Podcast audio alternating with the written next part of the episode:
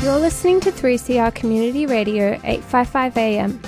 Visit the 3CR website at 3cr.org.au forward slash podcast to hear the most recent recording from each show or 3cr.org.au forward slash streaming to listen live.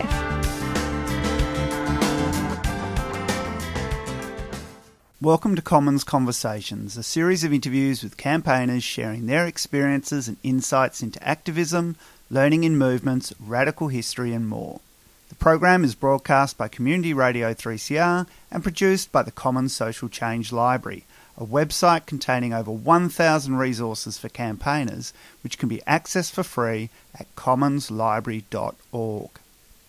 Staff at universities across Australia have been suffering for decades from chronic casualisation. Roughly 70% of all university workers are in insecure employment, or even higher at some campuses, with some tasks either unpaid or done on a piecework basis. Employment is mostly seasonal, leaving people without work for months at a time.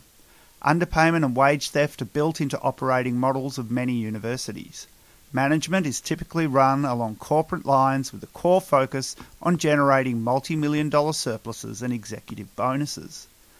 The result of this is not only rampant exploitation of the workforce, but also a diminishing quality of education due to low morale and a constant turnover of staff. Although still to be resolved, these issues have become more widely acknowledged in recent years, sparking a Senate inquiry and investigations by the Fair Work Ombudsman. This has come about in large part due to campaigns run by casual workers themselves.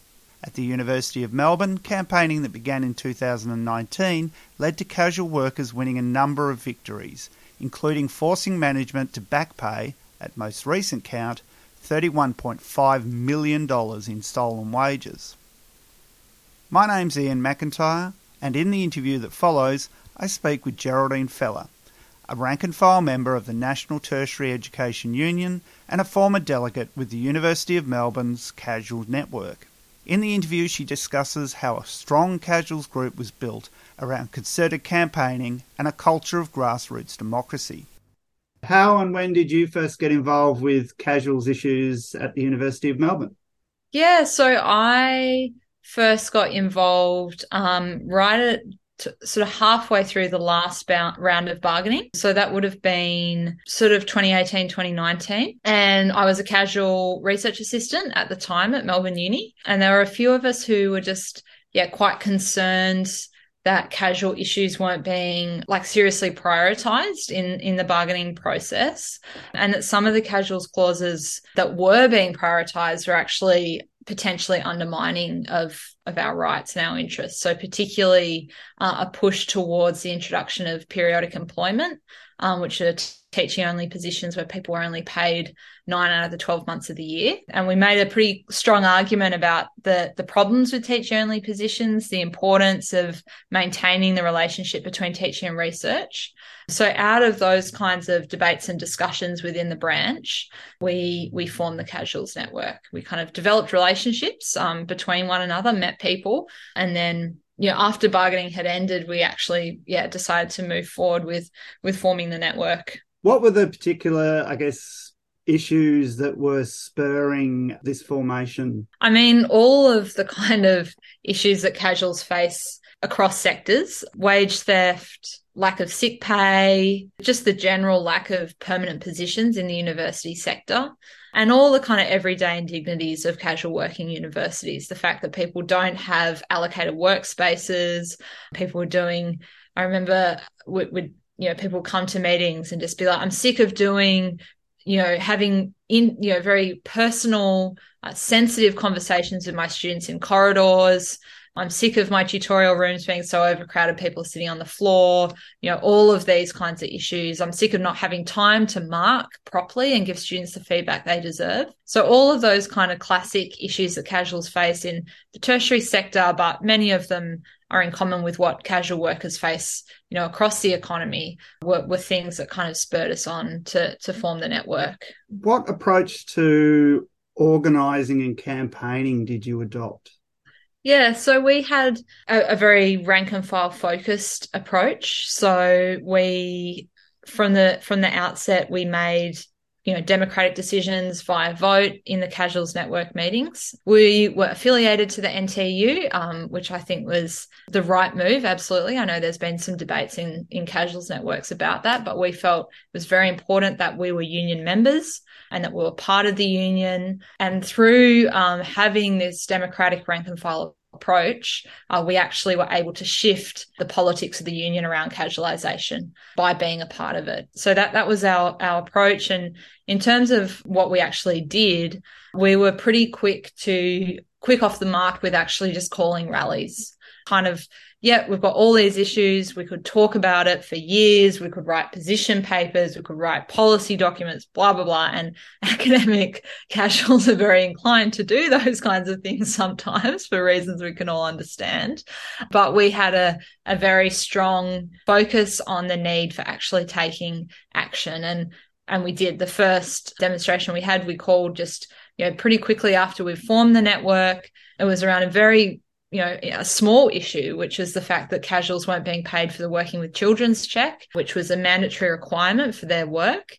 And even though it was a small issue, it was something that spoke to a lot of the general uh, sense of, I guess, the indignity of the working conditions that people are experiencing, the lack of respect, uh, the fact that casuals are not treated like staff members, you know, in a in a serious way in their faculties and departments you know, people rallied for that, but also for lots more. So we had at the rally, there were placards that had a whole litany of issues that people had brought to the rally, like, yeah, wage theft, the fact that they were doing their student consults in the hallways, you know, all of these kinds of things were what people were talking about.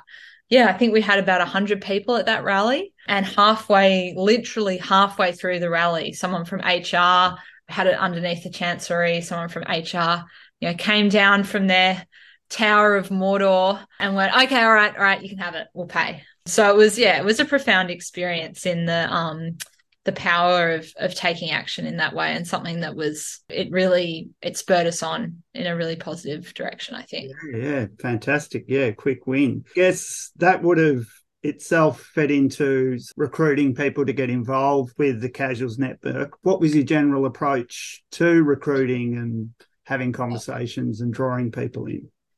So I guess there's a few things. There's like ha- having taking visible action, and so people actually knew that we were there and that we were doing things. Because I think there's nothing, you know, there's nothing more demoralizing than people coming along to something and being like, "What? What are you doing? Like, how is this actually going to change?" So showing that we were making, we we're trying, even if you know you, you don't always win, it doesn't always work, but we're out there and trying things. Um, so that a lot of the bread and butter of union work, like colleagues recruiting colleagues, um, visibility in tutors' rooms, anywhere where there was a union member, that person has posters and flags to put up, having conversations with their colleagues. And the thing is, like, I mean, there's a lot of there's a lot of talk of conversations, I think, in organizing. You can have like a million conversations and it doesn't make any difference. But if you can have a conversation with someone where you're like, come to this rally we're doing this. That can really make a difference. If people actually have a sense of I can be part of something and I can do something, it's it's a really has a big impact. So I think that combination of of activity with that kind of yeah, approach of of colleagues organizing and recruiting colleagues was really effective. And of course having open democratic places that people could come. So having regular meetings that we advertised people knew about that they could come to i think it would depend on what was going on the frequency but generally every 2 weeks or something anyone could come along to those meetings anyone could vote in those meetings and have an input in into what we were doing so um, the casual network sort of moved from the working with children checks campaign and began gathering a petition for paid lecture attendance. Mm. Um, could you tell us about, I guess, the mechanics of the the petition? You know, other than being used as a means of pressure, were these was this and subsequent petitions sort of used as a way to kind of inform, recruit, and organise? Yeah, absolutely. So it was kind of an open letter that people signed on to, petition open letter. In it, we linked the issue of pay uh, and wage theft to pedagogy. So we took it to permanent staff members as well as casual members. because that's always a problem in universities is the divide between permanent and casual staff members and we've always had a position in the casuals network that we actually we need to win permanent staff members to fighting for casual issues that was really successful. We got a lot of signatories. People were very supportive. There was a lot of pressure for it. It's a very obvious issue really. Like of course people should be paid to attend lectures. Teaching a tutorial when you haven't been to the lecture is near impossible and often humiliating because the students actually know what's going on more than you sometimes. And that's a profound de-skilling of the labour of teaching in universities. So we're really committed to fighting for that. We gathered a lot of petition, a lot of signatories on the petition, uh, and in the process, you know, a recruited people to the union, b had a list of email addresses to to then contact and say, hey, we're organising a rally about this, or this is when the next casuals network meeting is, or whatever it is and also started developing those relationships with permanent staff. So yeah, it was really it was a really effective mechanism as one of a suite of activities. You never really like you obviously can't win something or very rarely can you win something with a petition alone, but as a first step it was was really good. Yeah, so I wanted to ask how you used that open letter because there was a series of sort of protests and actions that took place around attempts to present it to the Dean of Arts. Mm. Yeah, that's right. So we called, so with following the petition, we called for a meeting with the Dean of Arts. He wasn't interested in meeting with us. Um, so we had a rally outside his office and then we decided that we'd actually take the petition to him if he wasn't going to come to us and occupy his office. So we had a we occupied his office for a few hours, which is exciting um, and politically significant for a lot of people, I think, quite powerful. Like, I haven't heard of that happening a lot in our union. Like, it was quite a militant move. And, and I think, yeah, something that was really, it really cohered the casuals network together and gave people a lot of courage. So that was really good. We had a, you know, that rally another rally the following week. So, what happened after that was they brought in these new operating rules to try and deal with the issue. Uh, it was always very cloudy what was actually going on, but essentially, rather than paying for lecture attendance in most schools, their response to that was tutors can't go to lectures. So it dealt with the wage issue. People weren't being forced to go to lectures that they weren't being paid for, but it didn't deal with the pedagogical issue. So it's still an ongoing problem and it still is today. It's still, it's not been won. But what those demonstrations did do was give people, you know, a lot of courage in our capacity to actually, you know, push back essentially, push the boundaries of what's normal on campus, what's normal kind of political activity for staff members to engage in. I think even though they're about a slightly different issue, those demonstrations laid the groundwork for the later win about wage theft. So yeah, it's not a kind of completely linear, but but it laid the political groundwork for that win. And I recall there were sort of various fun things going on where people were doing kind of, you know, have you spotted the dean? Well, you know, when when there's a lot of excitement around a political issue, new people coming into political activity for the first time, it's kind of a festival of the oppressed. Maybe that's a little grandiose to say, but you know, people get very excited and are taking matters into their own hands and doing fun things. So yeah, there was a little um I think it was a little kind of photo campaign basically of people looking everywhere for Russell, the dean. He won't meet with us. Where is he? Is he in a phone box? Is he up a tree? Like it was very funny. So yeah, it was, I guess that kind of stuff was emblematic of the level of engagement that people were having and, and how people were kind of, yeah, new, new layers of people engaging in, in political activity, not just kind of a hardcore of five lefties on campus. Eventually, you got the arts faculty to start talking about wage issues and, and negotiating and, and admitting to the theft. Perhaps if you can tell us a bit about what led up to that, but what got them to sort of budge we did a whole bunch of data gathering. I wasn't involved in that. Some other activists and delegates were heavily involved in that and put a huge amount of work into it. It's it takes a special kind of person to really commit themselves to data gathering and unfortunately it's not a skill I possess. But thank goodness for those people who did.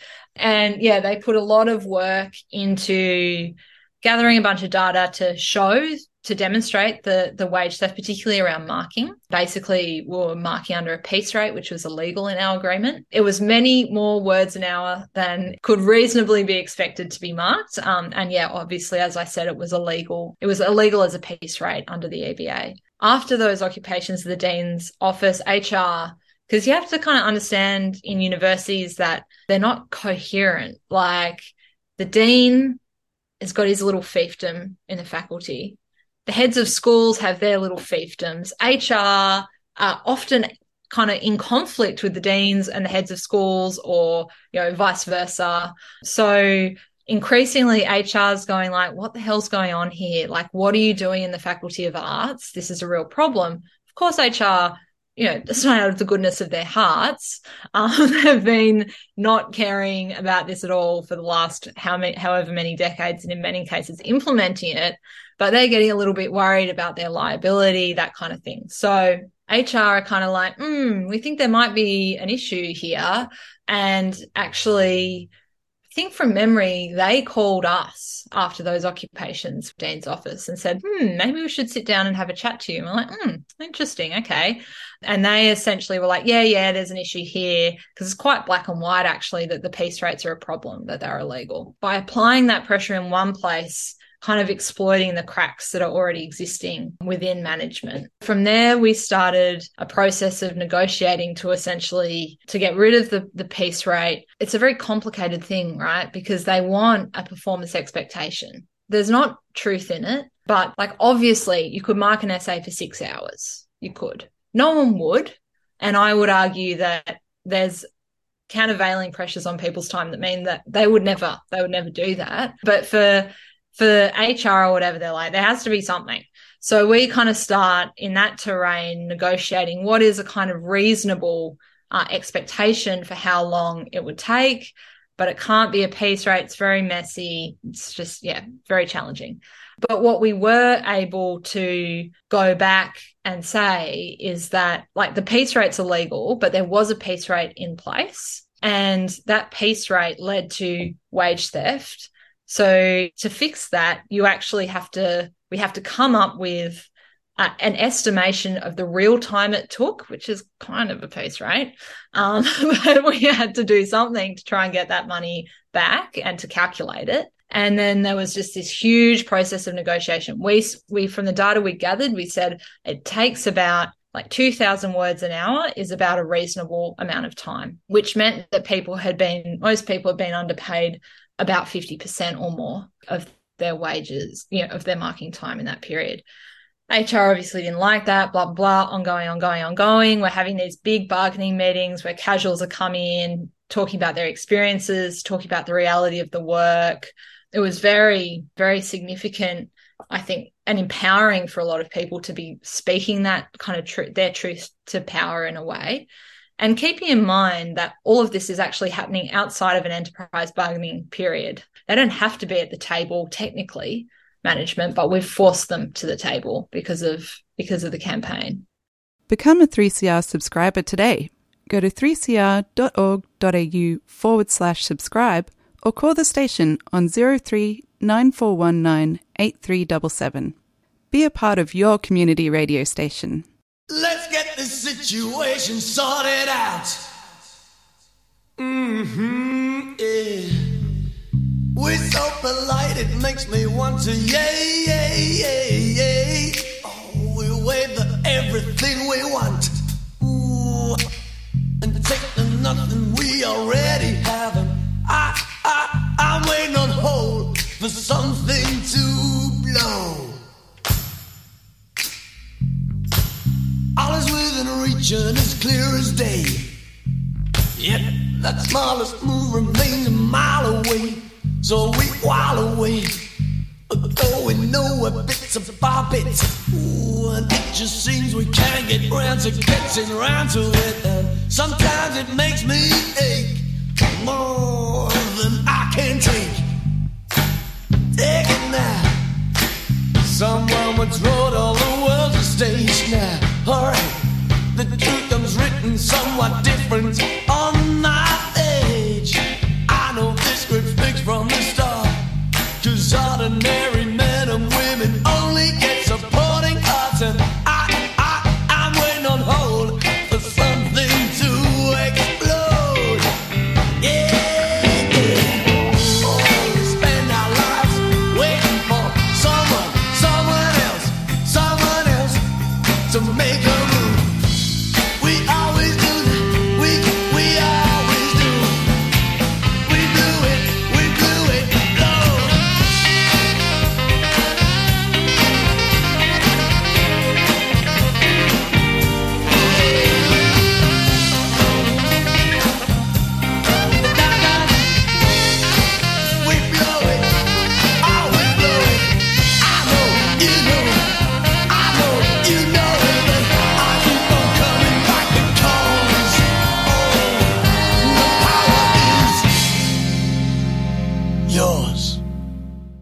You're listening to Commons Conversations on Community Radio 3CR.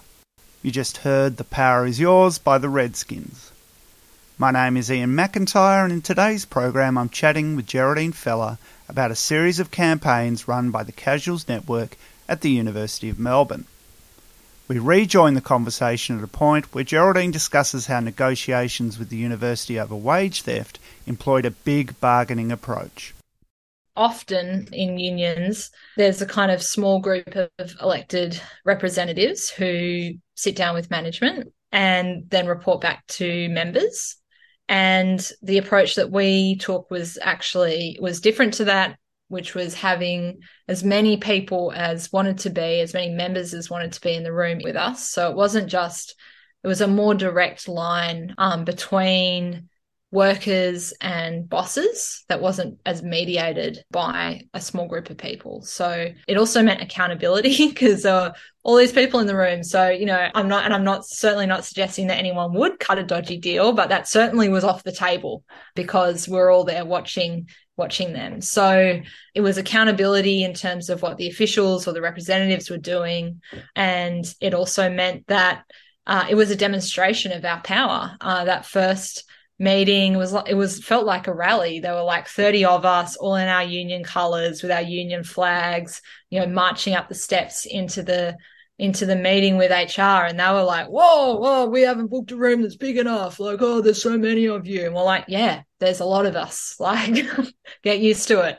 Yeah, it was really um really effective in that way and applying pressure on management and and holding um the union accountable to its members with the lockdowns and I guess the overall sense of fear and confusion around the virus, kind of economic impacts and and the huge amount of layoffs, particularly of of casuals. Yeah, how did you respond to that?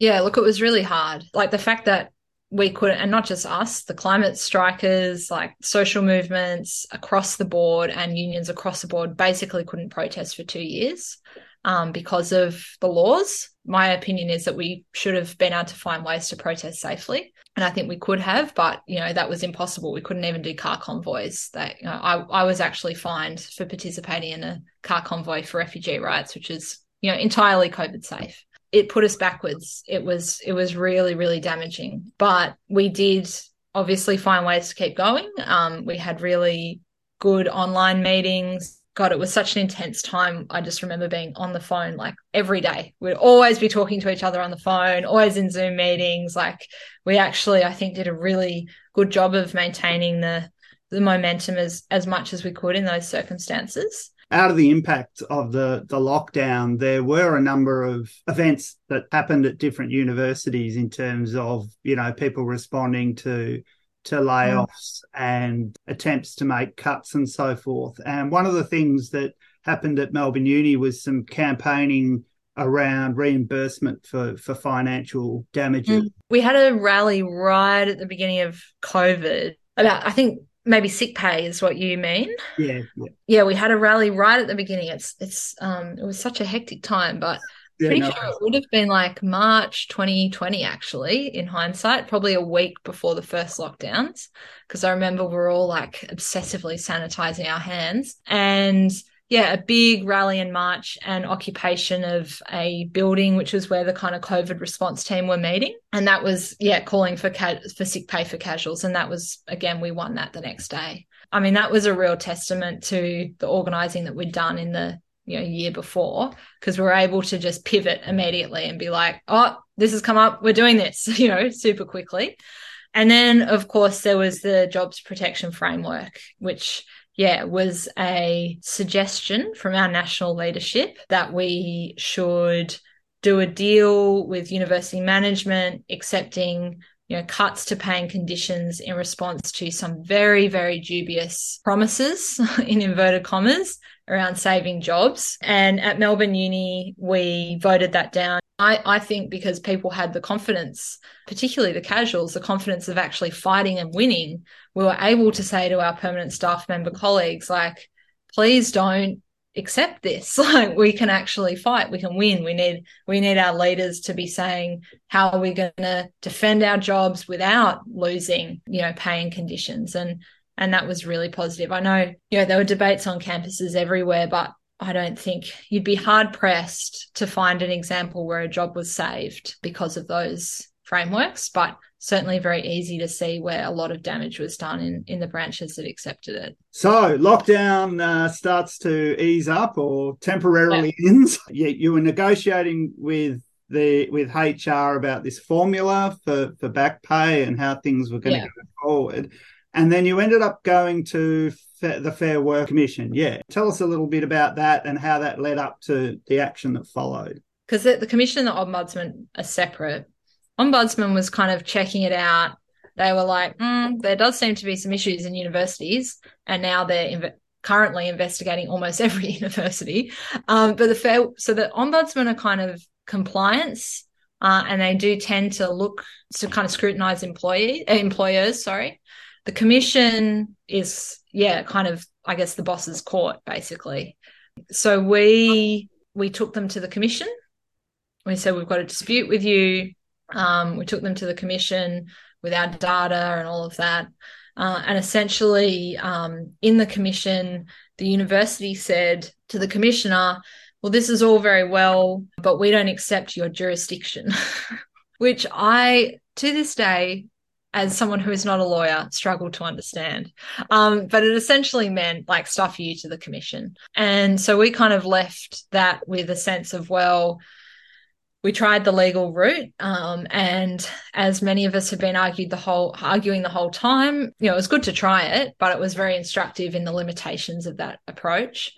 So then we kind of had two options. One was to take the the the case to the federal court, uh, which would take many many years, and the other was to you know to continue campaigning. Uh, and of course, those weren't mutually exclusive. We could we could do both, and that was a decision we came to. So yeah, we'll take it to the federal court, uh, but we're not going to rely on that. We're not going to put our eggs in that basket. That can potter along, keep going, but we need to really ratchet up our campaigning to, to win this politically. We called a rally outside the Vice Chancellor's mansion, which, you know, listeners might be probably aren't familiar with, but it's an enormous corner block mansion, inclusive of a turret in Parkville, which I think is worth about $9 million last time we checked, maybe $7 million.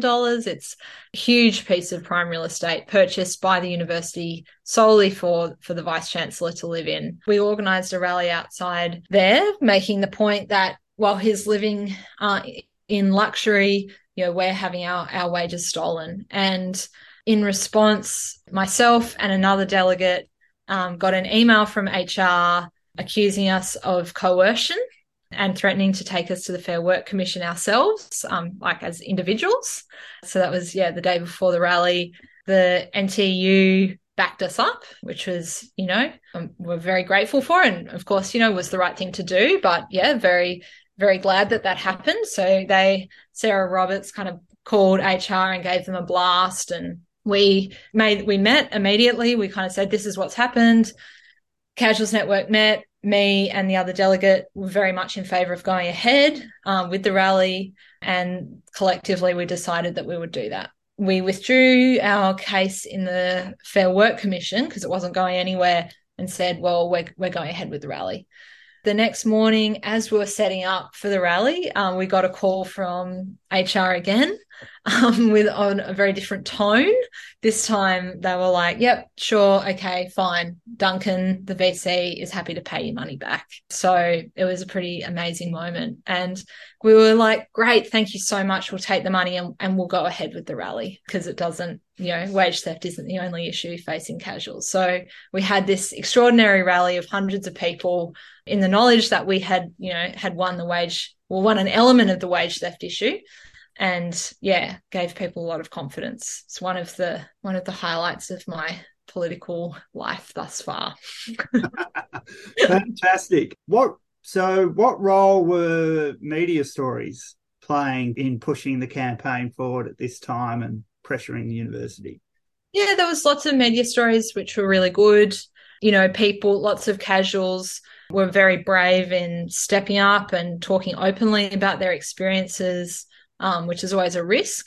And that really, that I think it was good for people to kind of you know you get confidence when other people stand up and talk about what's going on um, and it obviously put enormous scrutiny on the university so that, that was really good what do you think were some of the reasons why this particular campaign kind of held together and, and what are some of the lessons that um, mm. people could draw from it i mean i think i guess the first thing i would say is it's anyone involved in or you know leading or active in a casuals network is doing very hard, important work. You know, all universities are a little bit different and we're all dealing with different dynamics. So I wouldn't want to kind of instruct or anything like that or you know, come across in that way. But I guess a few of the things that I've reflected on from from our experience, I think one of the most important things that we did was take decisive action quickly and in response to issues as they arose. So I'm not talking about kind of rally after rally after rally where people just get fatigued and can't see the point. That's that's not what I mean. But I do think sometimes there can be a bit of a tendency to think, oh, before we do anything, we've got to wait till we get this number of members or this percentage of members or, you know, until this point. And sometimes like there's there's an element of truth in that you don't want to just go so out on a limb that you know you're in trouble or whatever but you do have to push ahead of quite where you are i think because it otherwise it becomes a vicious cycle like we can't take action until we have x percentage of members and we'll never get that until we take action so it just becomes this kind of self-perpetuation self-perpetuating issue and the other thing i guess is like we had some bad rallies we had some rallies where 10 people showed up and like it's not the end of the world like you know, sometimes you just have, I don't really ever think a rally can be bad, but sometimes you have a very average little thing. Maybe you put heaps of work into it and it just didn't come off. And that's just life. Like that's just politics. Sometimes it happens and it doesn't work and you learn from it. You think about what you could have done differently. Maybe the timing wasn't right, whatever. But you don't really lose anything from that. You only lose from not doing anything. So yeah, I do. I guess that kind of just pushing pushing beyond what maybe just a little further than you think you can do i think can be quite good but it's obviously easier easier said than done. And the other thing i would say is that we were very lucky. There were some things that we were very lucky with that not everyone has. So we had some people some very it, wasn't all relying on one person. You know we had a group of people uh, who shared a common perspective. We had a branch committee that we were able that weren't that we were able to to convince and pull along with us in our strategy and eventually a very sympathetic branch committee that we could were part of uh, and worked really closely with. I guess what it kind of became had a had a momentum of its own in that we kept kind of winning things and then we did end up getting more resources. That also helped. So yeah it, it's it was a kind of confluence of factors but I think, yeah, most importantly, it was taking decisive action, calling rallies, having a really clear rank and file approach to organising that that was effective. Tell us a bit about what's happened since. So, you know, the university caved to a certain degree in November 2020. Some back payments were made, but then you needed to keep the pressure on mm. them. Yeah, so that's right. The university caved and I mean, the back payments, just to, I guess, one of the important things to talk about as well is the impact that that had on people's lives. So, one person, a guy in his 60s, um, he w- had the biggest claim. It was close to $100,000. And because of that, he was actually able to fund his retirement. One woman, a single mom who had serious dental issues that she hadn't been able to attend to for years, who was able to do that because of the back pay like really, really significant changes to people's lives happened. Going forward, I think I'm no I'm no longer a member at Melbourne Uni. Um, I've I've moved on to a different campus, but the the issues kind of immediately after I think and, and continuing are around the fight for real jobs. Because the thing is is that wage theft like it will remain it will always be there while we have such such a heavily casualized workforce in universities. And I think the challenge for, ca- for casual activists and the union as a whole is articulating a really big vision of how we securitize the workforce and not into shitty teaching only roles that are, end up hyper, hyper exploitative um, and mean that people can't do their research, but into proper teaching and research positions. There should be we should be looking at creating thousands of new positions across the sector to move people into that secure employment. So yeah, I guess that's that's the big task for us now. And it's yeah, obviously a big one. But yeah, it's going to take some pretty serious industrial action and big a big fight. But I think I think it's um possible. Anything else you'd like to to mention? I guess the last thing I would say is that yeah, I mean it's it's so good to talk to you, Ian, and tell this story, but yeah, so many people were involved in that fight at Melbourne Uni. I'm just just one person of many who could all tell the same story in, in various different ways with different emphasis, I'm sure. But yeah, it's been a, a really amazing collective struggle I've learnt so much from. And yeah, it's very inspiring. It's very, been very inspiring for me. You've been listening to Commons Conversations on Community Radio 3CR. You just heard an interview with Geraldine Fela about campaigns at the University of Melbourne which secured $31.5 million in back pay for wage theft. Today's program was produced by the Commons Social Change Library, a website containing over 1,000 resources for campaigners, which can be accessed for free at commonslibrary.org. Thanks for listening.